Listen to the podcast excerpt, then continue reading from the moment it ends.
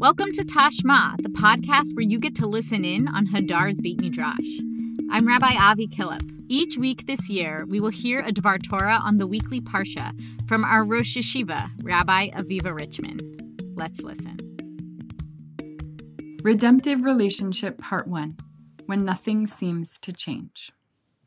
As we read the story of the Exodus in Parshat Bo, our tradition invites us to explore the nature of redemptive relationship.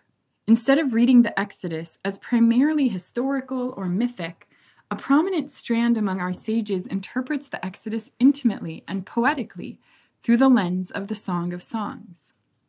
The narrative becomes the origin story of our covenantal relationship with God, or, one might say, the story of how we fell in love. Our sages offer not one story of the moment when our relationship crystallized, but multiple stories that hinge on different moments in the Exodus, offering a dynamic picture of what redemptive relationship looks like. When we study this rich theology of love and read it back onto the interpersonal, we can understand our own relationships in a more dynamic, powerful, and maybe even redemptive way.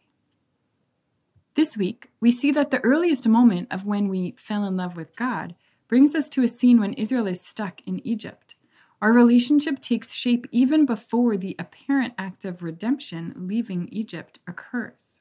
Parshat Bo teaches us that formative and redemptive relationships can blossom in the very midst of difficult circumstances, even when it feels like our reality has not and may never change. Playing off of the imagery of the rose of Sharon, Chavatzelet Hasharon, and the lily of the valleys, Shoshanat Ha'amakim, Midrash tells us of the Exodus journey as being hidden in the shadow and then coming into good deeds and song. Redemptive divine love inspires a transformation into full self-expression in deed and in voice.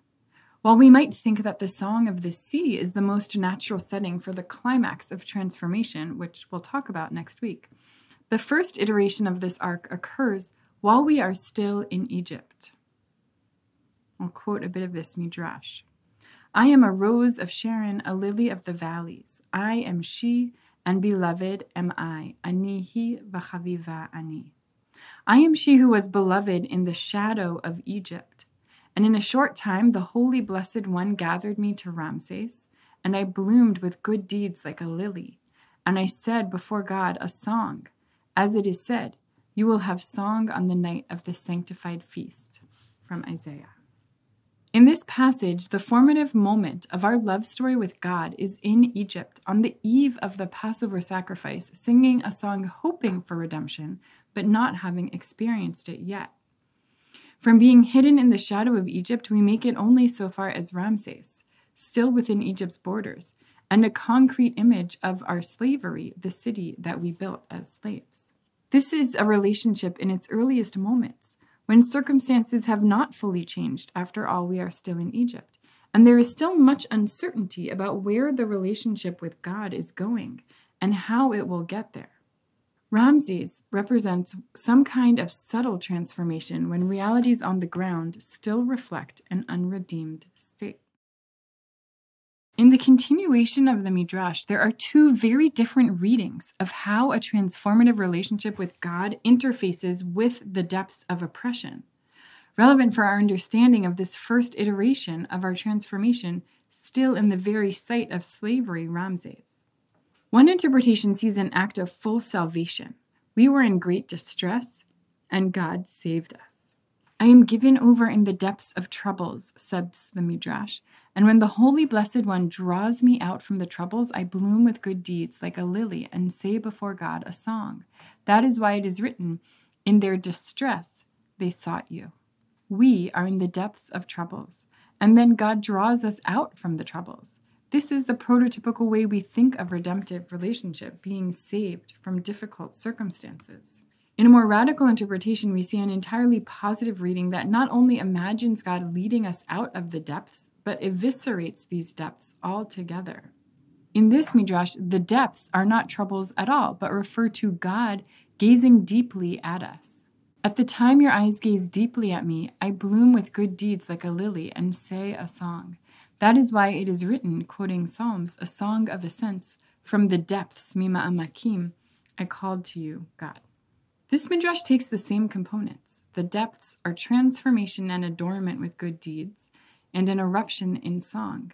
Yet in this interpretation, the depths are not depths of troubles, but rather God gazing deeply at us.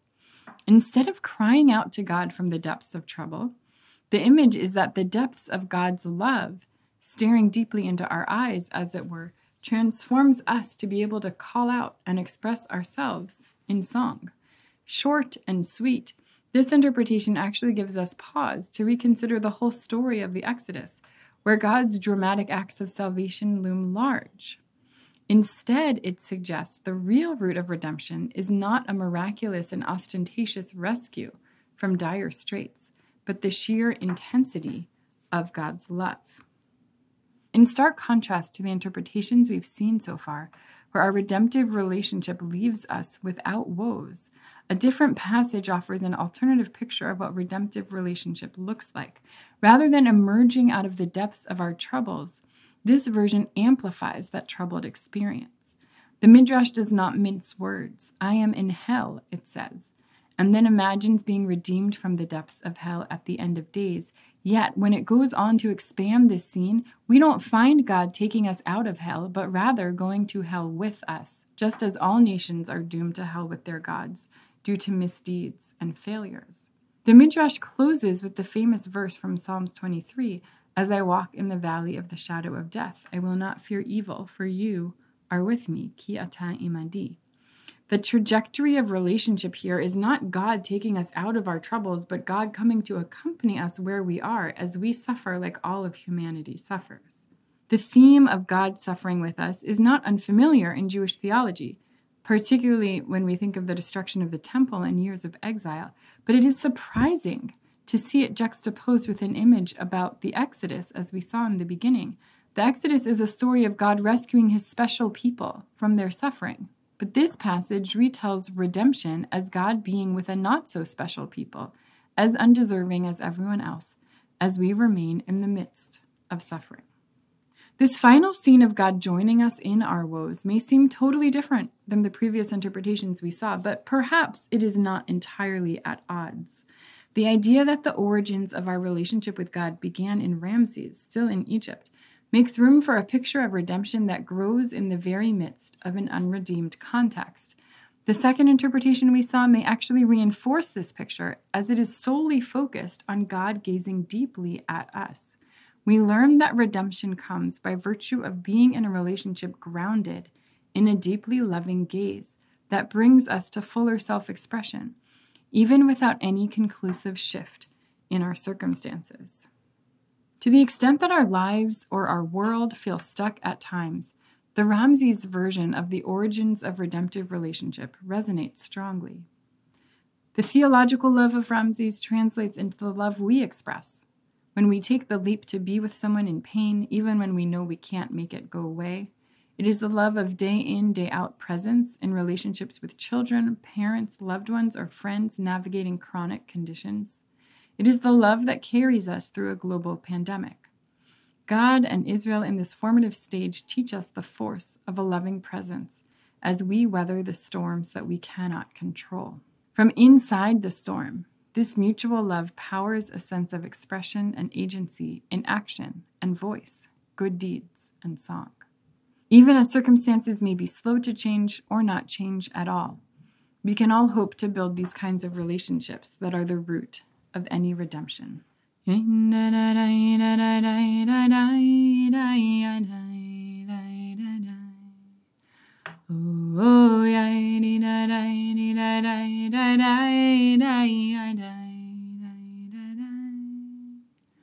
Oh,